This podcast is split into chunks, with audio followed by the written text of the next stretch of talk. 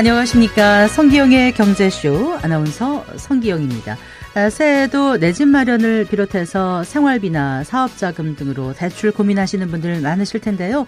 0.1%포인트라도 더 낮은 금리를 찾기 위해서 비교하고 또 비교해 볼 수밖에 없습니다. 아, 올해부터 바뀌는 금융 정책들도 있어서 더 꼼꼼히 살펴봐야 할 텐데요. 새해 대출 계획 함께 세워보겠습니다. 1966년 어, 기네스북에 선정한 세계 최고의 부자는 석유왕 좌앙폴 게티였는데요. 극단적으로 검소한 생활을 하면서도 거액의 자선 기부를 한 것으로 유명한 그가 직접 자신의 투자 철학을 들려주는 책입니다. 전지적 부자 시점 함께 읽어보겠습니다. 이 시간 유튜브로도 함께합니다.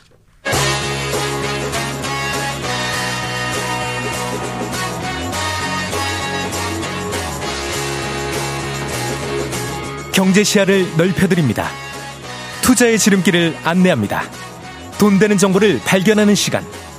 KBS 1라디오 경제쇼.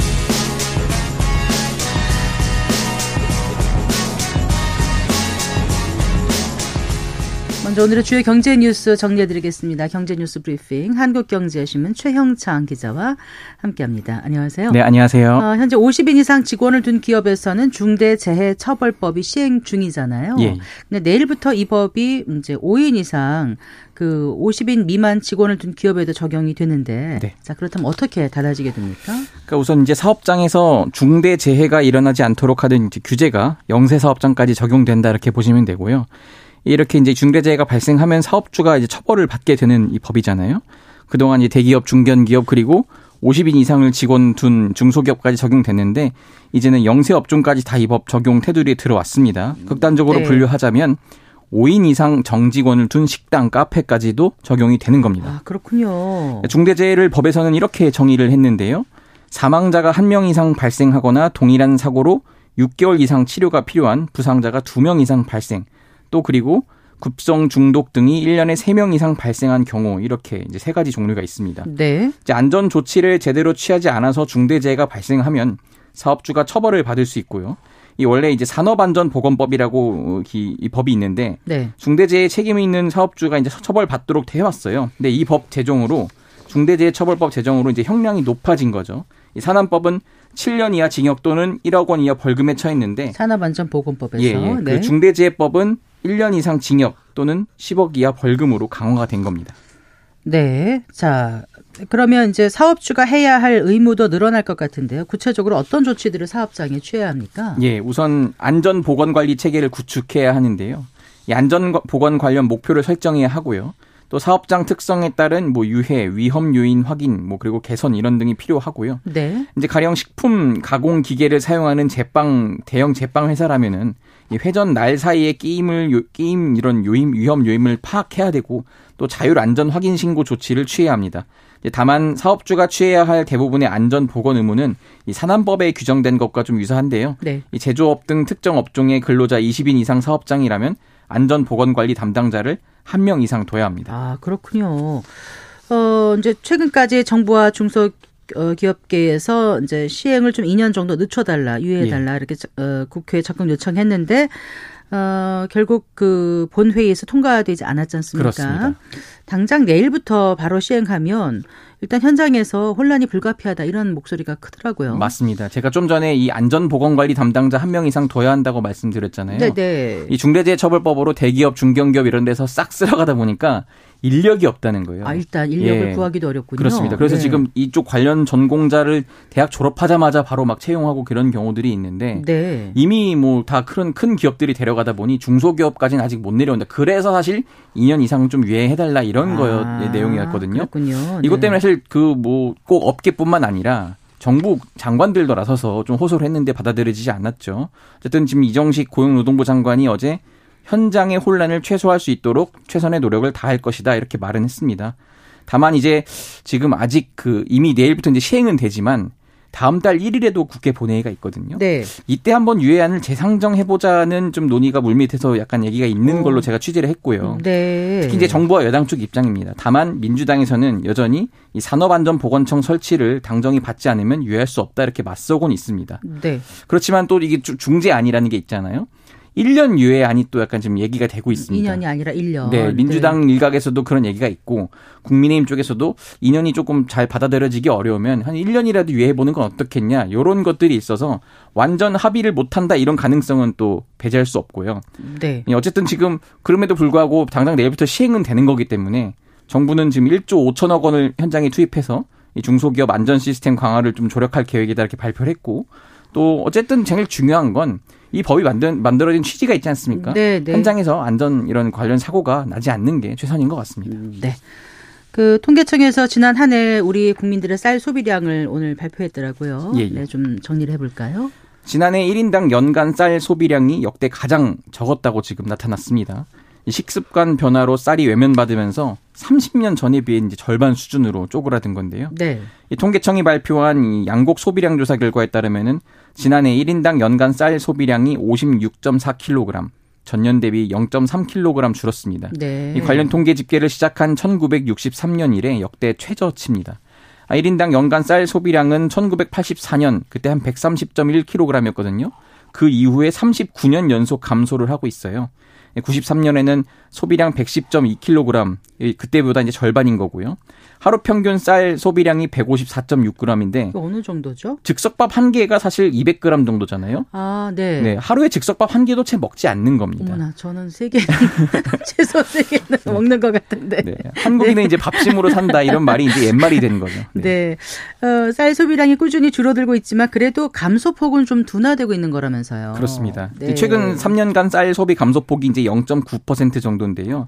이전에는 막 한 4%, 3% 이렇게 막 큰 폭으로 조금 줄었는데 네. 그것에 비하면 좀 줄어드는 비율 수치가 좀 낮아진 거라고 합니다.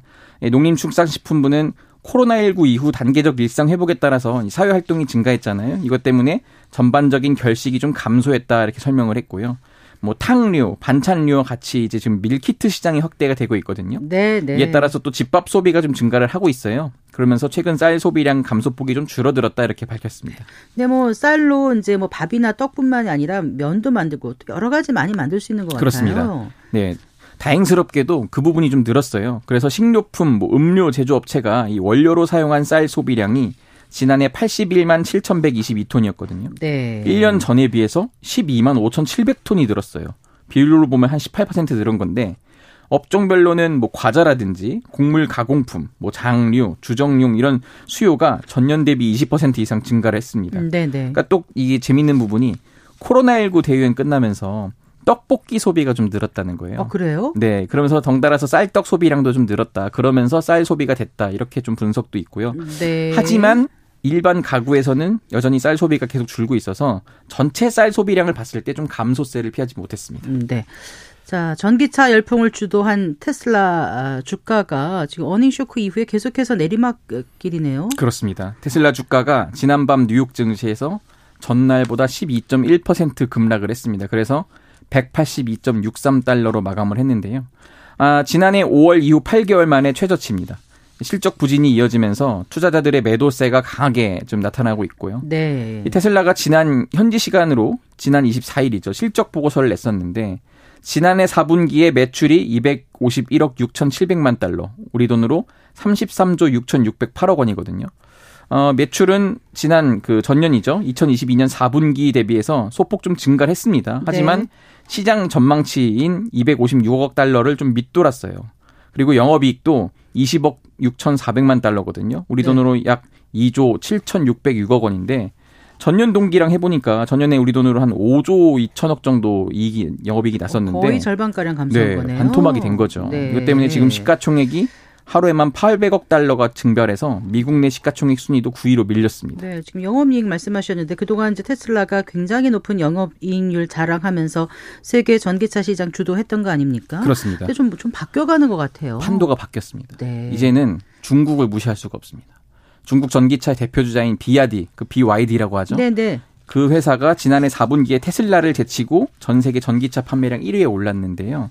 지금 우수한 품질의 전기차를 또 싸게 공급을 하고 있어서 굉장히 전 세계 시장에 위협적인 존재가 되고 있다 이렇게 지금 설명들이 나오고 있어요. 네. 이 네. 때문에 머스크도 간밤에 이렇게 얘기했습니다.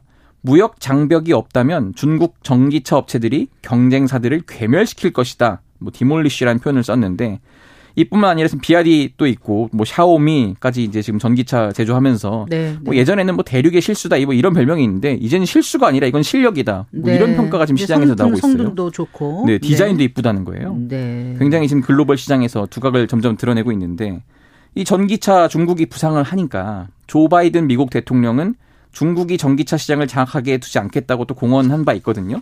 근데 어쨌든 지금도 미국의 대선 국면인데 도널드 트럼프 전 대통령도 자기가 재선이 되면 미국의 기본 관세에 더해서 추가로 10% 보편 관세를 부과하고 중국의 무역 최애국 대우도 박탈하겠다 이렇게 지금 나서고 있습니다. 음.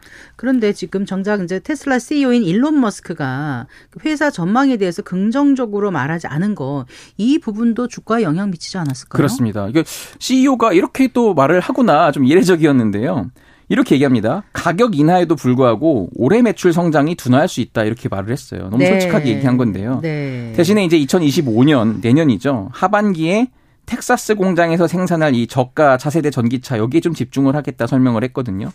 이 테슬라는 전기차 판매량을 늘리는 동시에 또 다수의 전기차 업체와 좀 경쟁을 해야 하는 이 두 가지 과제에 직면한 상황입니다. 이 전기차는 차도 차지만 충전 인프라가 좀 뒷받침돼야 하거든요. 네. 또 지금 우리도 굉장히 좀 이번 주 계속 추웠잖아요. 미국도 이번 겨울 엄청 추웠거든요. 배터리 문제가 맞습니다. 있죠. 지금 배터리가 네. 빠르게 닳아버리는 치명적인 약점이 있어서 이 부분에 대한 보완이 없는 한 좀 뭐 하이브리드라든지 아니면 전통적인 이 내연기관차가 아직은 좀 우위를 점하고 있다 이런 분석도 있습니다. 오늘 테슬라는 또 오로지 지금 전기차 하나만 있거든요. 이런 하이브리드도 없이 이것 때문에 전기차가 안 팔리면은 좀 고전을 하는 모양새입니다. 네. 잘 들었습니다. 고맙습니다. 감사합니다. 한국경제신문 최형창 기자였습니다.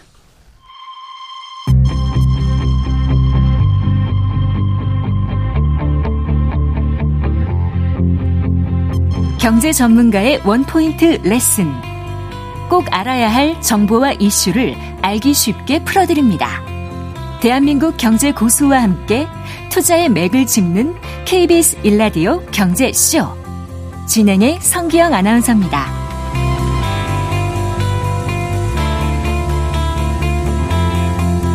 네시 17분입니다. 네, 가계부채가 최근 1년 사이 어, 10조 원 이상 늘었다고 합니다. 그만큼 대출받는 분들이 많아진 건데요. 어, 최근 대출 시장이 어떻게 움직이고 있는지, 어떻게 대출받는 것이 유리한지, 그리고 올해부터 바뀌는 대출 제도로는 어떤 것들이 있는지 자세히 알아보겠습니다. 김은진 레오 대출연구소 대표와 함께합니다. 어서 나오십시오. 네, 안녕하세요. 반갑습니다. 네, 반갑습니다. 네. 아유, 가계부채가 많이 늘었다고 하는데 대출 네. 시장 분위기 어, 현장에 계시니까 어떻게 느껴지세요?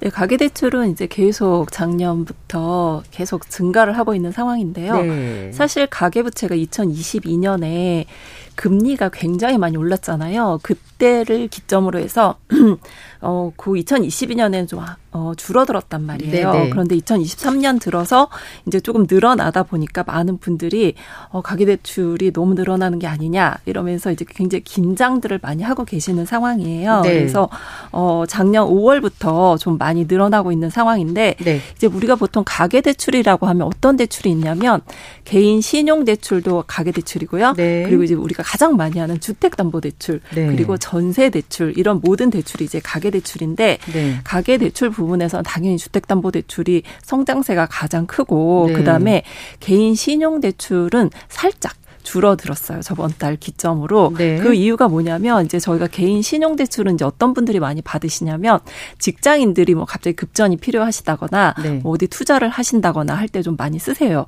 그런데 한때 주식 시장이 좋았던 시기가 있었거든요. 그럴 때 뭐 주식이라든지 코인을 하려고 어 신용 대출을 많이 받으셨는데 네. 작년에 보면 주식 시장이 뭐 그렇게 좋지가 않다 보니까 많은 분들이 보너스를 받으면서 신용 대출을 다 갚은 거죠. 그래서 음, 네. 신용 대출은 좀 줄어 줄어들었고요. 네. 이제 주택 담보 대출은 꾸준하게 성장세를 보이고 있는데 네. 이 가계 대출의 증가를 이제 이끈 어, 견인했던 가장 큰 상품이 하나 있었어요. 그게 뭐였냐면 이제 정부 상품인데 정부에서도 이제 주택 담보 대출을 판매를 하는데 정책 모기지 상품이라고 해서 네, 네. 아무래도 이제 대상이 한정적이에요. 정부에서 이제 대출을 하다 보면 아무래도 이제 혜택을 드려야 되는 분들을 위한 대출이다 보니 조건이 좋으니까 네, 네. 그렇죠. 한정적이었는데 있는데 이 특례 보금자리로는 그 어, 허들을 낮췄어요. 그러니까 네. 예를 들면 뭐 예전엔 집값이 6억인 분들만 해당이 됐는데 9억까지도 올렸고 소득도 뭐 7천만 원 이하인 분들만 해당이 됐는데 소득 제한도 없애고 네. 이러다 보니 이 정책 모기지 상품이 굉장히 폭발적으로 늘어서 네, 네. 예, 이게 바로 어, 주담대를 견인한 어, 그런 상품이 아니냐 어, 그런 말들이 굉장히 많았거든요. 네네. 그래서 네. 그런 저런 이유로 인해서 주택 담보 대출이 어, 작년에 어, 좀 많은 큰 폭으로 증가를 한 건 사실입니다. 음, 네. 네. 자, 일단 그러면 그 대출 금리가 요즘 어느 정도 선이에요? 신용에 따라 다 다르죠? 네. 대출 금리는 이제 그 주택담보대출 금리가 있고 뭐 전세대출 금리가 있는데 이제 주택담보대출로만 본다라고 하면 이제 주택담보대출은 이제 많은 분들이 고정형 상품을 선호를 하시는 건 맞아요. 네. 예, 고정형이라는 거는 한동안 금리가 이제 똑같은 거죠. 거죠. 네, 맞아요. 네. 그래서 어 특히 이제 정책 상품인 뭐 보금자리론, 디딤돌 이런 대출은 만기 고정형인 상품도 많이 있거든요. 네, 그래서 네. 30년 동안 고정, 뭐 40년 음. 동안 고정, 뭐 굉장히 오랫동안 고정인 거죠.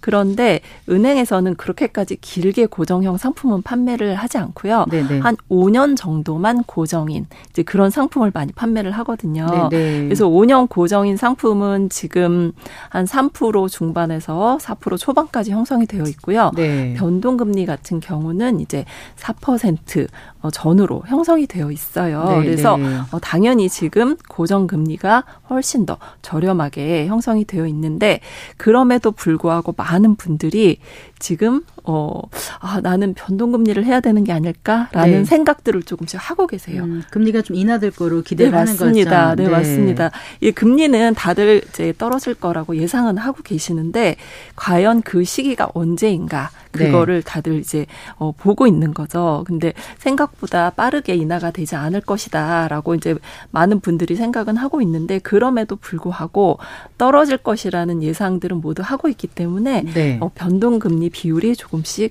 올라가고 있는 게 지금 현재 어, 상황입니다. 그럼 고정금리와 변동금리 그러니까 주담대일 때 몇 퍼센트 몇 퍼센트 정도 차지하나요?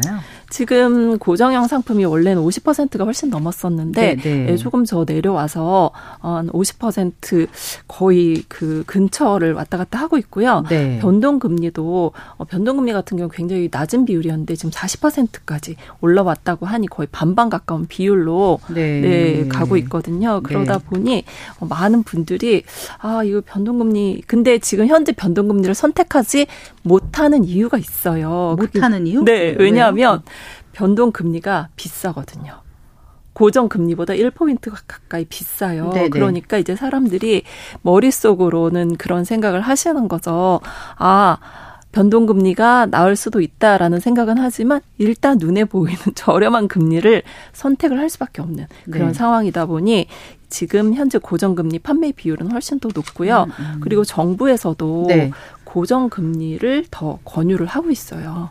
어, 왜냐하면 그 저희가 금리가 많이 올랐던 시기가 있었잖아요. 그때 막 두 배 가까이 금리가 오르고 그럴 때 많은 분들이 굉장히 곤란해 하셨어요. 그러다 보니 정부에서는 이제 대출을 좀 안정적으로 가져가기 위해서 고정형 상품을 조금 더 많이 판매하기를 원하세요. 그래서 네. 어 최근에 이제 굉장히 어려운 단어가 등장을 하는데 스트레스 DSR이라는 네네. 단어가 나오고 있는데 그 스트레스 DSR은 고정금리에 조금 더 혜택을 주는 상품이에요. 네. 그래서 고정금리를 해야지만 대출 한도도 더 많이 나오고 음. 그렇게 이제 정부에서도 정책을 바꾸고 있는 상황이라서 네. 이제 그 고정금리를 어, 하시는 분들이 아마 조금 어, 근데 이게 되게 어려운 상황이에요. 본인이 고정금리 할지 선, 그 변동금리 할지 선택하기가. 일단 집에서 생각을 해보고 또 은행 창구 가서 상담을 하면 네. 이제 어느 게 하는 게 좋아요 이렇게 물어보면 이제 비슷한 얘기를 좀 해주는데 네. 그럼 나중에 결론은 사람들은 주로 어떤 걸 많이 택해요 이렇게 이제 물어보고 조금 더 이런 경향이 있습니다 하면은 그렇게 하는 게 좀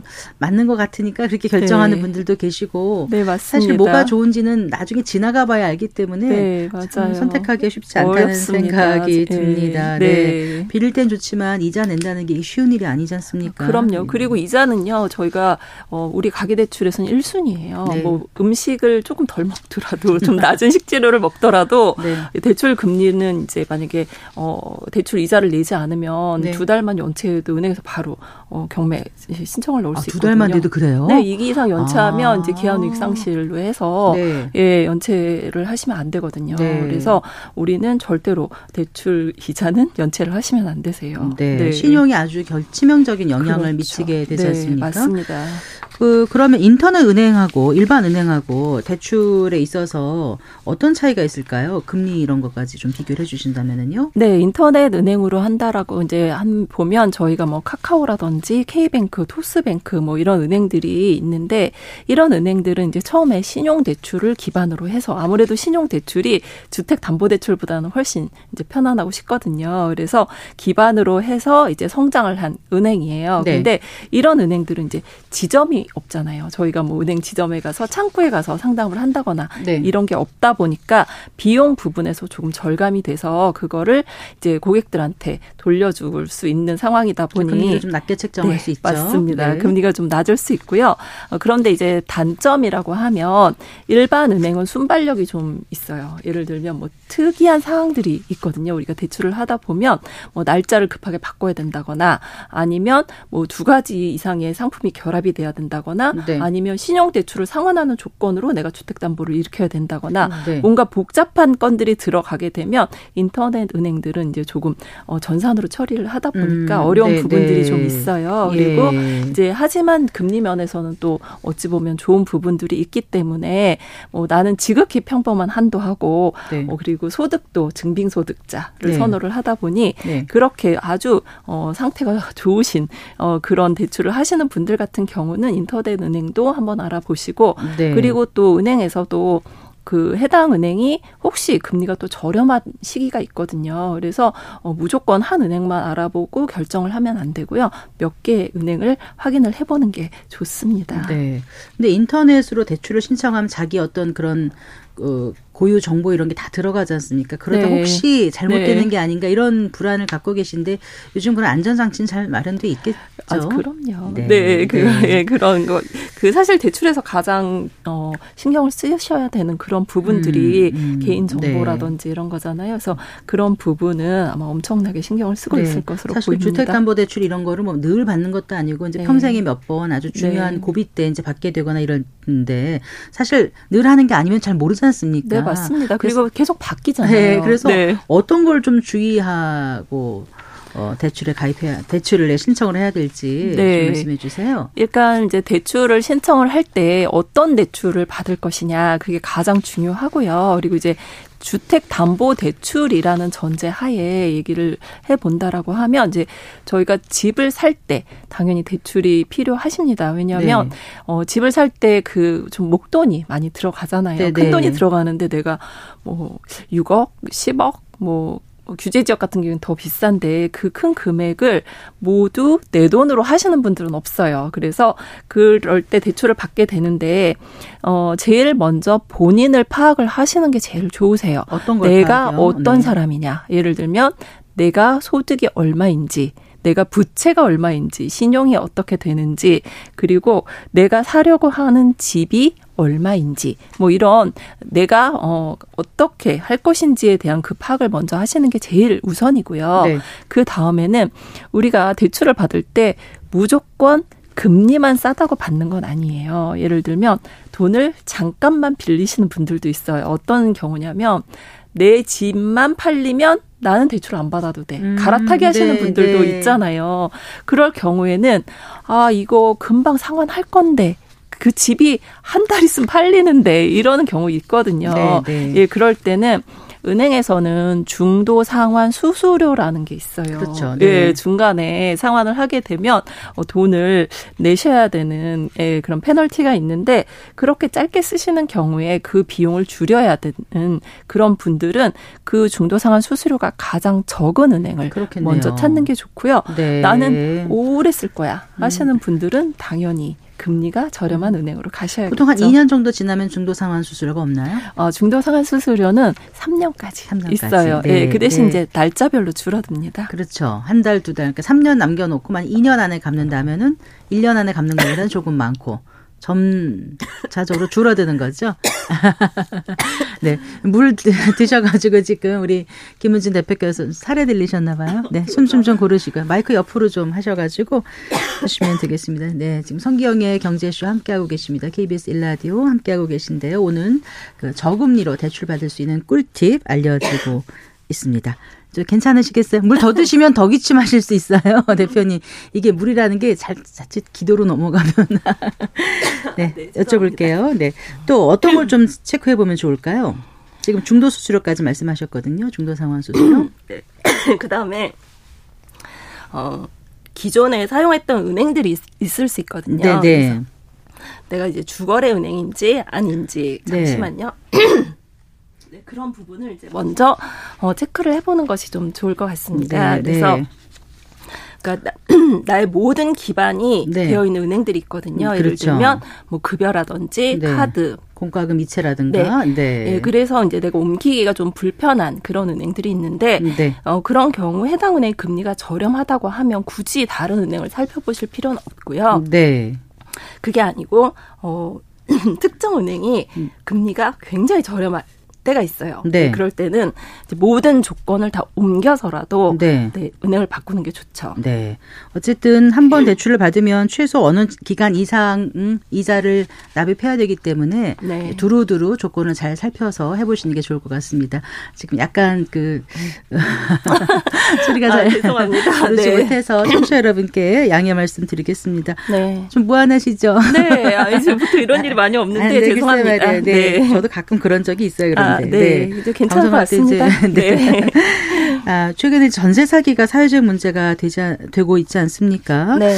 그래서 이제 전세 대출 같은 경우는 좀 받는 분들이 좀 줄어들었나 싶기도 하고 또 이제 또 이왕 받, 받으려면 음. 어떻게 받는 게 가장 좋은 건지 그런 부분도 좀 짚어주세요. 네, 전세 대출이 이제 줄어드는 이유는 뭐냐면 그 보증금이 요즘 전세가가 내려갔거든요. 네. 네. 그러다 보니 예전에는 전세 보증금이 계속 너무 많이 오른 거예요. 그러니까 이사 갈 때마다 계속 대출을 받아야 되는 그런 상황이었는데 지금은 오히려 역전세 상황이다 네. 보니 임대인께서 보증금을 돌려주는 상황이에요. 그러니까 네. 대출금을 줄일 수밖에 없는 그런 상황이 되는 분들이 훨씬 더 많고요.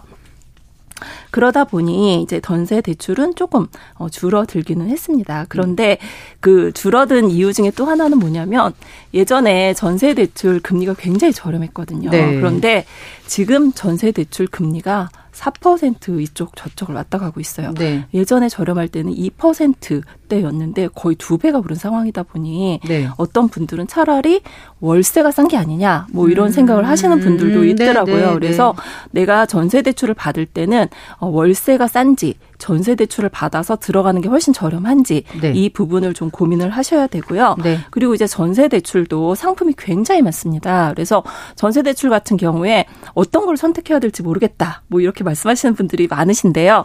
이런 경우 제일 좋은 거는 아무래도 정책 모기지 상품입니다. 네, 정부에서 어그 대출을 해주는 그런 상품을 이용을 하시는 게 가장 좋은데 그 첫 번째가 이제 많은 분들이 들어보셨을 거예요. 이름도 되게 예뻐요. 버팀목 전세라고. 네, 네. 그래서 그 상품에 본인이 해당이 된다라고 하시면 무조건 이용을 하시는 게 가장 좋고요. 네. 그런데 이 버팀목 전세 같은 경우는 소득 제한이 있어요. 아무래도 소득이 낮은 분들을 위한 상품이다 보니 소득 네, 제한이 네. 있고요. 재산도 너무 많으시면 안 되고요. 그리고 무주택자만 가능합니다. 네. 그리고 일반 시중 은행의 전세 대출 대출 같은 경우는 1주택자까지도 가능하세요. 네네. 네. 그래서 어, 내가 주택이 하나 있는데 집을 전세로 가야 된다 이러시는 분들은 은행 상품을 이용을 하시면 되기 때문에 네. 정부 상품 먼저 알아보시고 그 다음에 은행 상품 알아보시고 그리고 은행 중에서도 전세 대출이 모든 은행 금리가 같은 게 아니에요. 예전에 네. 이제 어떤 분이 이런 말씀을 하시더라고요. 아니 왜 은행마다 금리가 다르냐 뭐 이렇게 말씀을 하시는데 은행마다 금리가 다를 수 있기 때문에 네. 전세 대출도 역시 손품 발품을 파는 게 네. 좋습니다. 지금 이제 전세 대출 말씀해 주셨고요. 버팀목이라고 하셨고 네. 디딤돌이 있고 뭐 이렇잖아요. 네, 디딤돌은 전세가 아니라 이제 매매할 때 하는 거죠. 네, 맞습니다. 네, 그 네. 조건은 네. 어떻게 됩니까? 그러니까 디딤돌 대출은 이제 정부 상품 중에 가장 저렴한 상품인데요. 네. 어, 역시 무주택자만 가능하고요. 저희가 이제 헷갈려 하시는 부분이 디딤돌 대출, 보금자리론 대출이 있습니다. 네, 그래서 네, 작년 선풍적인 인기를 모았던 건 보금자리론 대출이고요. 네. 지금 디딤돌 대출은 어 금리가 가장 저렴한 대출 중에 하나인데 네. 그 대상자가 조금 이제 소득이 낮으세요. 예를 들면 6천만 원 이하 부부 합산 네. 6천만 원 이하여야 하고요. 생애 최초라든지 이자녀 이상의 가구는 연소득 7천만 원 이하 네. 그리고 신혼 가구인 경우는 8,500만 원 이하인 분들만 이용을 할 수가 있습니다. 네. 그런데 대출 금리가 2.45%에서 3.55%까지이기 때문에 지금 2% 금리는 시중에 없거든요. 그렇잖아요. 네, 그렇죠. 그래서 네. 예, 굉장히 저렴한 어 금리를 자랑하고 있는 그런 상품이라서 네. 내가 디딤돌 대출 대상이 된다 하시면 무조건 이용을 하시는 게 좋고요. 음, 네. 이 디딤돌 대출은 이제 주택 가격이 6억 이하이다 보니까 아무래도 좀 어, 찾기가 어려운 그런 경우가 많이 음. 있습니다. 새해 들어서는 이제 그 신생아 특례 대출 이게 시행 된다고 들었거든요. 아직 시행된 거 아니죠? 네, 1월 29일부터 아, 다음 주 예, 신청을. 받고 있습니다. 네, 네. 이건 어떤 조건을 갖춰야 됩니까? 어, 이게 정말 많은 이제 이슈가 있는 그런 상품인데요. 네. 예, 신생아 특례 대출 같은 경우는 일단 아이가 있어야 됩니다. 네. 아이가 태어나야 되고요. 그런데 뭐 그럼 이제 낳아야 되느냐 그건 아니고 2023년 그러니까 네. 작년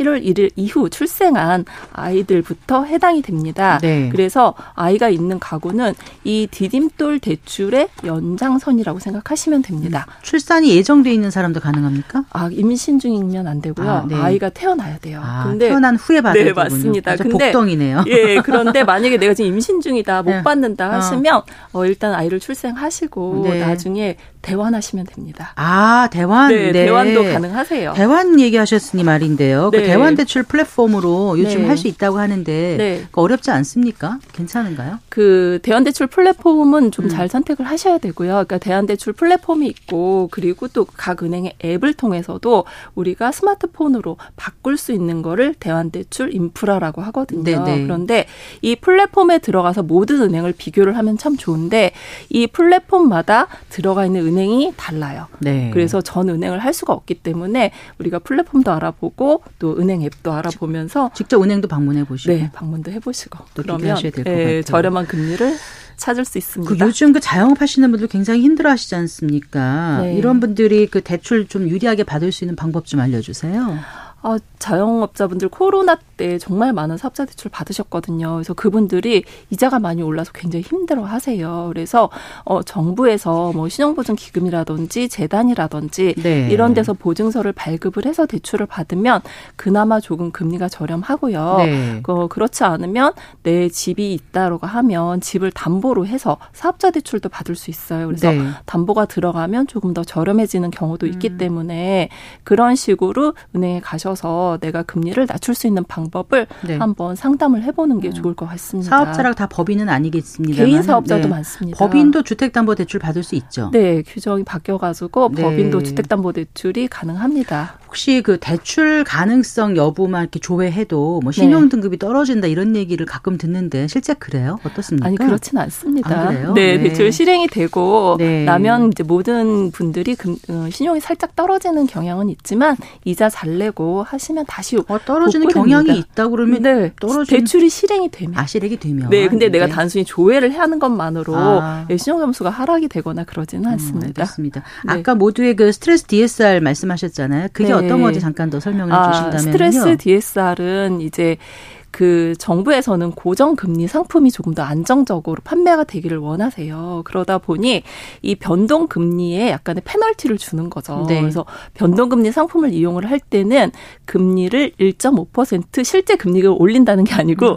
1.5% 정도 이제 수치가 그 정도 나오거든요. 가산해서 금리를 네, 올려서, 올려서 계산을 해요. 갚을 수 있는 소득 이라든가 네. 이런 걸 예, 능력을 네, 봐서 네, 소득과 뭐 기간 대출, 뭐 그러니까 대출 금액이 줄어드는 셈이는 거군요. 네, 네, 그래서 금리가 올라가면 대출 금액이 줄어드는 효과가 음. 있거든요. 네. 그래서 가상으로 그렇게 계산을 하다 보니 우리가 고정 금리로 예를 들어서 뭐 1억을 받을 수 있으면 네. 변동 금리로는 뭐 9천만 원밖에 못 받는다든지 네. 이런 식으로 대출 한도를 줄이도록 되어 있는 게 바로 스트레스 DSR이라고 생각하시면 됩니다. 자, 이제 마지막 질문이 될 것 같아요. 대출 이자 조금이라도 낮출 수 있는 방법이 있으면 끝으로 알려주시겠어요? 아, 대출 이자는요, 이제 그 지금 현재 받고 있는 금리가 너무 비싸다 하는 네. 분들은 이제 대환을 하시는 방법이 있고, 그리고 내가 지금 매매 잔금을 해야 된다 하시는 분들은 지금 나와 있는 은행 중에서 가장 저렴한 은행을 고르시면 되는데, 네. 대환 대출은 그럼 언제 하는 게 좋으냐, 뭐 네. 이런 질문들을 많이 하세요. 지금 하고 싶다. 나 너무 비싸다. 이런 생각을 하시는데, 이제 은행들은 영업을 좀 활발히 하는 시기가 있어요. 예를 예. 들면 5월 달 우리가 보통 목표치를 전 상반기에 하고 하반기는 좀좀 여유 있게 가자. 이런 경향들이 좀 많이 있거든요. 그래서 네. 5월, 6월, 7월 이때쯤 해서 금리가 가장 낮은 은행 중에서 한번 대환을 고려해 보는 것도 좋을 것 같습니다. 네. 네. 대출을 어떻게 접근하는 게 좋아요? 대출을 잘 이용하면 또 자산을 불릴 수 있는 중요한 도구가 되지만 지렛대도 되지만 네. 잘못하면 정말 맞습니다. 인생 전체를 네. 아, 저희 그런 네. 분 많이 봤어요. 예. 왜냐하면 너 무리하게 대출을 받아보면 안 되거든요. 그래서 우리가 대출은 정부에서도 계속 DSR 얘기를 하고 있는데 DSR 40%라는 거는 본인의 급여의 40% 이상을 은행에다 주지 마라. 뭐 이런 음. 뜻이거든요. 네네. 네. 그래서 나머지는 60%는 생활을 해야 되니까. 그래서 그 규정을 잘 따른다라고 하면 무리하지 않는 대출이 될 건데 막 우회적인 방법으로 대출을 더 받다 보면 네. 금리도 굉장히 비싸고 굉장히 어렵습니다. 그래서 네. 대출은 어 규정에 맞게 내또 음. 소득과 뭐 이런 계획에 맞게 세우셔서 절대로 연체하지 말고 네, 잘 갚고 잘 빌리며 말씀하신 대로 훌륭한 사다리 역할을 해줄 것으로 보입니다. 네. 오늘 어려운 가운데 수고 많으셨습니다. 고맙습니다. 네. 네. 네. 김은진 레오대출연구소 대표와 얘기 나눠봤습니다.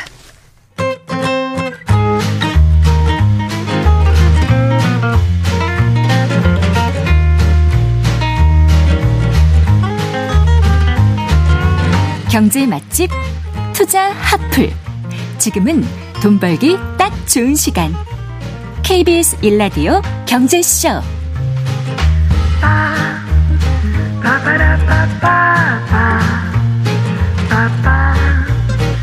4시 41분입니다. 세계 최고의 부자가 직접 쓴 부자 되는 법이 있습니다. 바로 서기왕 폴 게티가 그 주인공인데요. 서기왕 폴 게티가 부자가 되는 과정에서의 체험과 실수를 털어놓으면서 성공에 필요한 자세 그리고 투자 기술을 밝히고 있는 책입니다. 전지적 부자 시점.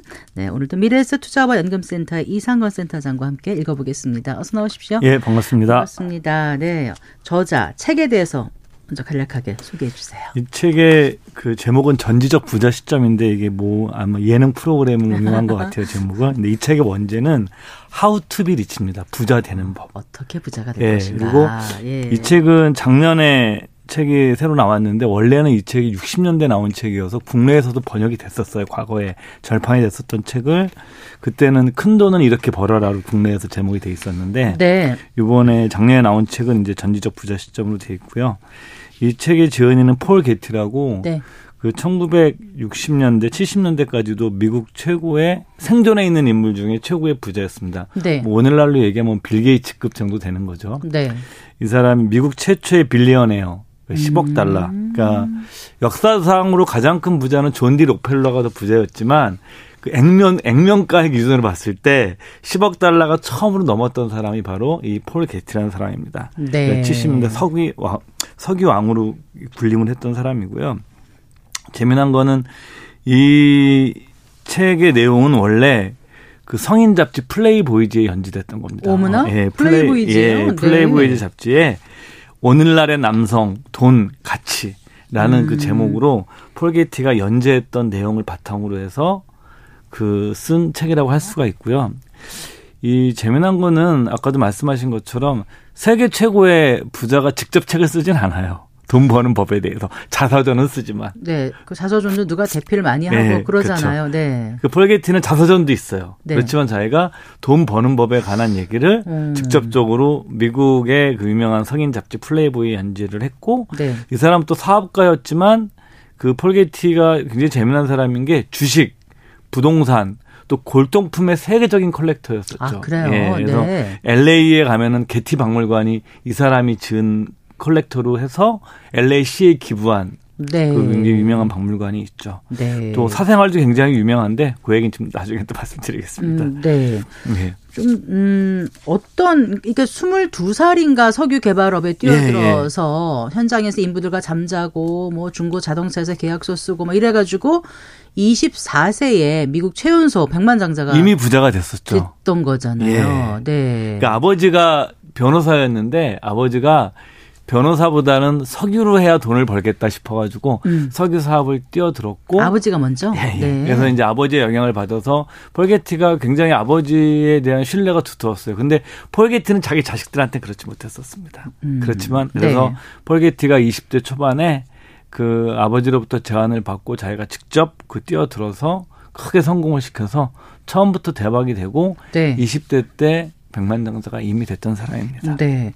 그 근데 성인 잡지에 부자가 되는 방법을 연재한 것이 지금 생각해도 좀 특이하다는 생각이 예. 들어요. 요즘 그런지 잘 모르겠습니다만. 이제는 네. 플레이보이즈도 옛날만큼 미상, 미상이 없죠. 음. 이 잡지가 사실은 70년대까지만 하더라도 미국 대학생 25% 정도가 정기 구독을 했던 아, 잡지고 네. 뭐 편집이라든가 컨셉, 주제, 그다음에 디자인 잡지 산업의 혁신적인 잡지였었습니다. 네, 이 네. 창업자 휴 헤프너라는 사람인데 네. 이분도 돌아가셨죠. 그리고 휴 헤프너가 고급 성인 잡지를 지향했기 때문에 그 미국 최고의 글을 잘 쓰는 사람들이 이 잡지에 글을 썼었죠. 음, 노벨 문학상을 받았던 어. 그 노인과 바다의 해밍웨이. 해밍웨이? 해밍웨이도 아. 여기 연재를 했었고요. 네. 그다음에 뭐 영화 감독 중에 그 뉴요커를 상징하는 그 인물 우디 알렌도 여기에 글을 썼었고요. 음, 네. 또 세계적인 인물도 여기 인터뷰를 했었었는데 빌 게이츠도 인터뷰를 했었고. 그렇군요. 그다음에 구글의 창업자들도 그 주식 상장 전에 인터뷰를 했었고 이 네. 플레이보이즈가 그 폴 게티한테 제안을 했었을 때 폴 게티가 좀 망설이다가 조건이 있었다고 그래요. 내 마음대로 쓰게 해달라. 내 원고 손대지 말라. 그러면 내가 지금까지 경험했고 네. 그다음에 내가 생각하고 있는 부자 되는 법에 대해서 글을 쓰도록 한다. 그래서 이제 네. 글을 쓰게 된 거죠. 자, 그래서 비법이 뭐였어요? 야, 이게 막 특별한 비가 있는 것 같지만 이 책을 읽어보게 되면 그 이 폴게티가 엄청나게 일을 열심히 했던 사람이에요. 그러니까 이제 20대 때 잠시 이제 돈 왕창 벌어서 네. 좀 방탕하게 살다가 그 다음부터 거의 일, 중, 일 중독자로 삽니다 이 사람도. 음, 놀아보니 네. 별거 없더라. 예, 예, 맞죠. 예. 이 사람이 한 얘기가 행운 아. 역시 행운이 꼭 들어갑니다. 지식 근면이 중요하다. 네. 네. 특히 근면이 중요하다. 폴게티도 새벽부터 밤 늦게까지 일했던 사람이거든요. 음. 늘 열심히. 그리고 또 이거보다 더 중요한 게 있는데 그 백만장자 마인드가 있어야 된다. 그러니까 영어로 밀리언에어 멘탈러티가 있어야 된다. 음, 네. 근데 그것이 좀 약간 추상적이에요. 이 책에서 쓴 문장은 이런 겁니다. 자신이 가진 기술과 지식 전부를 사업상의 임무와 목표에 이용할 수 있는 그러니까 내가 알고 있는 모든 기술과 지식을 전부 다 사업에 100% 활용할 수 있는 깨어 있는 음. 예, 각성되어 있는 마음의 상태다. 아. 뭐더 구체적으로 표현하게 되면 항상 일을 할 때는 우선적으로 원가를 의식해야 되고 네. 이윤을 추구하는 자세가 있어야 된다. 네. 그 다음에 일과 목표를 달성하기 위해서 기술과 지식의 능력이 있어야 된다. 뭐 이런 얘기를 하고 있죠. 구체적으로 어떻게 하라 그래요? 이 책에선 10가지 정도 얘기를 딱 하는데 네, 네. 그건 제가 다 빼고 한 두 가지 정도만 먼저 말씀드리겠습니다. 시간이 많지 않으니까. 많은 돈, 그러니까 적은 돈이 아니죠. 우리가 큰 부자가 되는 데는 예외 없이 한 가지 방법밖에 없다. 뭐요? 자기 사업을 소유하는 것이다. 그렇죠. 예. 남의 직장에서 월급 받은 부자가 되기는 어렵죠. 예, 큰돈 벌기는 어려운 작은 부자죠, 작은 네, 부자. 네. 그러니까 그래서 이제 여러분들께서 우리가 뭐 큰 부자가 되기보다 작은 부자가 되기 노력하는 것이 더 건강하게 산다는 표현도 많이 하거든요. 폴게티스 그 얘기를 하고 있고요. 네. 근데 중요한 게 있습니다. 자기 사업을 시작하기 위해서는 자기가 잘하는 분야를 해야 된다. 반드시. 네. 그러니까 실제적인 지식이 없으면 절대 사업을 해서는 안 된다. 네. 이렇게 얘기를 하고 있고요. 두 번째 이 사람이 뭐냐면 절약 정신은 성공 사업의 필수적인 것이다. 어. 아껴 써야 된다. 네. 사업가는 사업뿐만 아니라 자신의 사생활에 있어서도 가능한 한 최대한 전략해야 된다. 그래서 이런 얘기를 합니다. 먼저 돈을 벌어라. 어떻게 쓸 것인지는 나중에 생각해라. 그래서 이제 네. 이것이 절약을 하고 사업을 하는 사람들이 부자가 될 수 있는 굉장히 중요한 거다. 실제로 절약하고 살았어요? 그게 궁금하네요. 예, 그렇게 말하고 본인은 막 많이 쓰고 막 이런 건 아니고요. 굉장히 유명한 일하는데 본인은 이제 아니라고 그래요. 이 사람이 그 말년에는 영국에 살아요. 네. 대학교도 옥스퍼드를 다녔거든요. 네. 굉장히 이제 똑똑한 사람이고 영국의 그 국왕 자리를 거부했던 그 유명한 그 옛날 왕세자가 있었잖아요. 그 이름이 잘 기억이 안 나는데 그 사람과 대학 동창이에요. 평생 친했죠. 그 네. 자기가 원래 왕인데 다른 여성과 그렇죠. 예, 결혼하면서 아 누구지 예, 갑자기 그 저도 기억이 안 나요. 예, 두 네. 분이 이제 같이 옥스퍼드 같이 다녔어요. 네, 네. 되게 친한데 그래서 그 영국에 있는 어떤 튜더 왕조 시대의 네. 그큰 성에 살아요. 네. 그러니까 이제 그 방에 이제 그 집에 전화가 하나 있을 건데 네. 오는 수 없는 들이 자꾸 국제 전화를 하니까 네. 이게 너무 싫은 거예요, 이 사람이. 그래서 네. 이제 어디다가 잠금 정치를 하고 공중 전화를 설치했다는 일화가 있거든요. 네. 당신들 돈 내고 전화해라. 근데 이런 얘기가 있어서 아 정말 폴게티는 세계 최고의 부자가 구두 세고 너무 절약한다 이런 말이 있었는데 폴게티가 나중에 공식적으로 부인합니다. 아니다. 나 그런 적 없다. 사람들이 음, 지어낸 것도 하지만 네. 이런 소문이 날 정도로 이 사람이 좀 구두 세웠던 거는 굉장히 분명하죠. 네. 그리고요, 또 어떻게 하면 된다고 합니까? 부자가 되는 법. 이 사람이 또 중요하게 생각하는 것 중에 하나가 이제 이 신용입니다. 신용. 빌린 돈은 신속하게 갚아라. 네. 신용이 좋지 않다는 것보다 더 빨리 자신의 경력에 종지부를 찍는 일은 없다. 네. 그러니까 내가 신용을 잃으면 다 잃게 되어 있다. 그래서 음. 사람들한테 돈을 빌리면 최대한 빨리 갚아라. 네. 이런 얘기도 근데 전화 요금은 그렇게 아꼈지만 투자는 굉장히 다양하게 했던 것 같아요. 예. 네.